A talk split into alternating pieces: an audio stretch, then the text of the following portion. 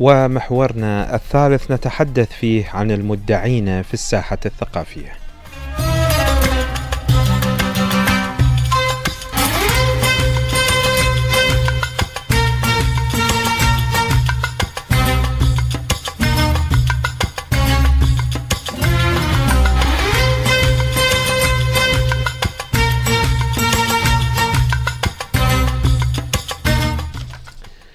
طبعا وسائل التواصل الاجتماعي فضحت الكثيرين. يعني مرات ما يحتاج يعلق شخص لكي إنه تفهمه بشكل صحيح. ولكن بعض العناوين اللافتة والبراقة واللي ما لها وجود. يعني مثلا شخص يكتب عن نفسه بوسائل التواصل الاجتماعي الشاعر فلان. شنو الشاعر؟ منو قال أنت شاعر؟ اثنين هل أنت تقول عن نفسك كشاعر أم الناس تقول عنك كشاعر مثلا؟ الكاتب فلان الإعلامي. شنو الإعلامي؟ الصحفي فلان شنو الصحفي؟ هذا هذا ما يجوز هذا مو صحيح. اذا هنالك عقدة نقص فيك لكي تصف نفسك للناس. هي هاي الحقيقة يعني. واللافت للنظر أكثر أنه بعض العناوين الوظيفية باتت تدرج في وسائل التواصل الاجتماعي مثلا أنا شاهدت في يوم من الأيام شخص كاتب عن نفسه بوسائل التواصل الاجتماعي رئيس مهندسين أقدم. شنو؟ يعني وين تريد توصل أنت؟ أنت رئيس مهندسين أقدم في دائرتك في مكانك بس مو على الناس مثلا. وهذه وظيفة.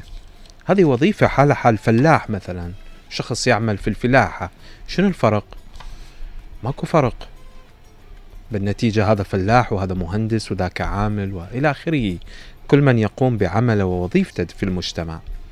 وسائل التواصل الاجتماعي فضحت الكثيرين.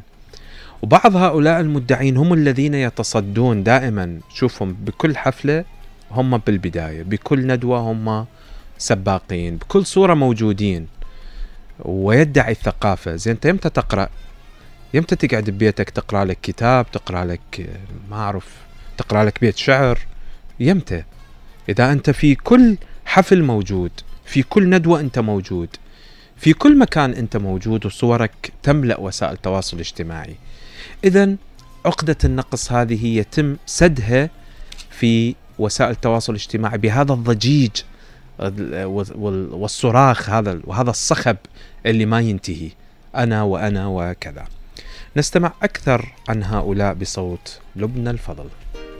صارت الساحة الثقافية تتيح لنا ظهور شخصيات كثيرة لافتة تبحث عن مكان آمن لها في عالم الإبداع والثقافة والاجتماع والفلسفة والعلوم وغيرها من الثقافات الأخرى وهذا من حقها الطبيعي ومن بين هؤلاء مجهولين ممن يدعون الخبرة والوعي الكامل والثقافة التي لا حدود لها بأخذ دورهم في المجتمع وبقوة من خلال ما لديهم من إمكانات مادية تيسر أمورهم وتفتح أمامهم آفاق واسعة ويخدمهم في ذلك. صراخهم غير المحدود ومن دون فائدة. وتجاوزوا حدودهم في استلهام صور الماضي والحاضر والمستقبل وتجسيد ذلك من خلال انعكاسه على واقع حياة صارت مثار شك وريبة أمام مدعي الثقافة. ومنهم من صار يغني على ليلاه بترأسه تحرير موقع الكتروني وصفحات على فيسبوك. وهم في الواقع لا يملكون أي ثقافة أو أي معلومة تجعل منهم قادرين على شغل هذه المكانة. ولا يملكون أي ثقافة أو معلومة يمكن أن تصل بهم إلى المكانة التي يتسيدونها ويفاخرون بها أمام أصدقائهم على أنهم صاروا يديرون مواقع لها شأنها في المحيط الذي يعيشون فيه. أمثال هؤلاء صاروا وللأسف بحاجة إلى قص جناحه كي لا يطير ويحلق بعيدا. وأمثال هؤلاء يدرك الكثيرون أن مشوارهم في عالم الميديا والصحافة الألكترونية والورقية قصير جدا ولا يمكن أن يتجاوز حدوده أرنبة أنفه لأنه في الواقع يظل محدود الأفق ولا يمكن له أن يصل ويحقق رغبته بالوصول بالمعلومة إلى أذهان الناس. لأنه هو بالأصل غير قادر على كتابة جملة مفيدة يمكن أن تسعفه وتستأنس حضوره وإطلالته وغير مقنع في هيكله لا سيما أنه وكما نوهنا غير قادر على إعداد جملة مفيدة. أخطاء ترتكب بالجملة إملائية ونحوية وتركيبات غير واضحة ويحاولون تحقيق رغباتهم بإقناع الناس ومعارفهم. الذين يتابعون ما ينشر. ناسين أن ما يخلفون من صور في كتاباتهم لا ترقى إلى المستوى المعهود. فيها الكثير من الأخطاء التي لا يمكن لها أن ترتكب من قبل طالب ما زال في بداية مشواره الدراسي. إن أمثال هؤلاء صاروا يفعلون أفعالهم باستصدارهم صحفا ورقية وصار لهم اسمهم ووزنهم ويأخذون مكانتهم وبكل رحابة صدر. يظنون أنفسهم أنهم أصبحوا رؤساء تحرير ولهم موقعهم ومكانتهم وصولاتهم وجولاتهم في عالم الصحافة عالم راق لا يمكن لأي أحد تجاوزه إلا بشرف وصدق وحب.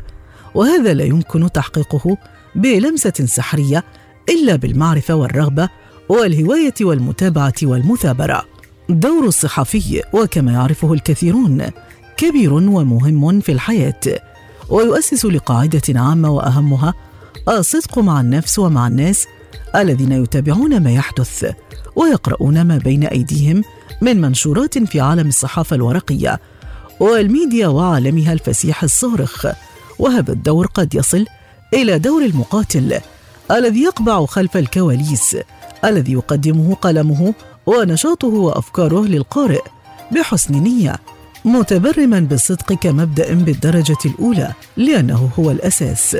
فالصدق مقياس النجاح وتحقيق الأمل والاحترام بين الناس. وعلينا أن ننبه إلى أن هؤلاء آه، يحسبون أنفسهم أنهم غير مكشوفين لكن في حقيقتهم آه، يتم التعرف عليهم وبكل سهولة.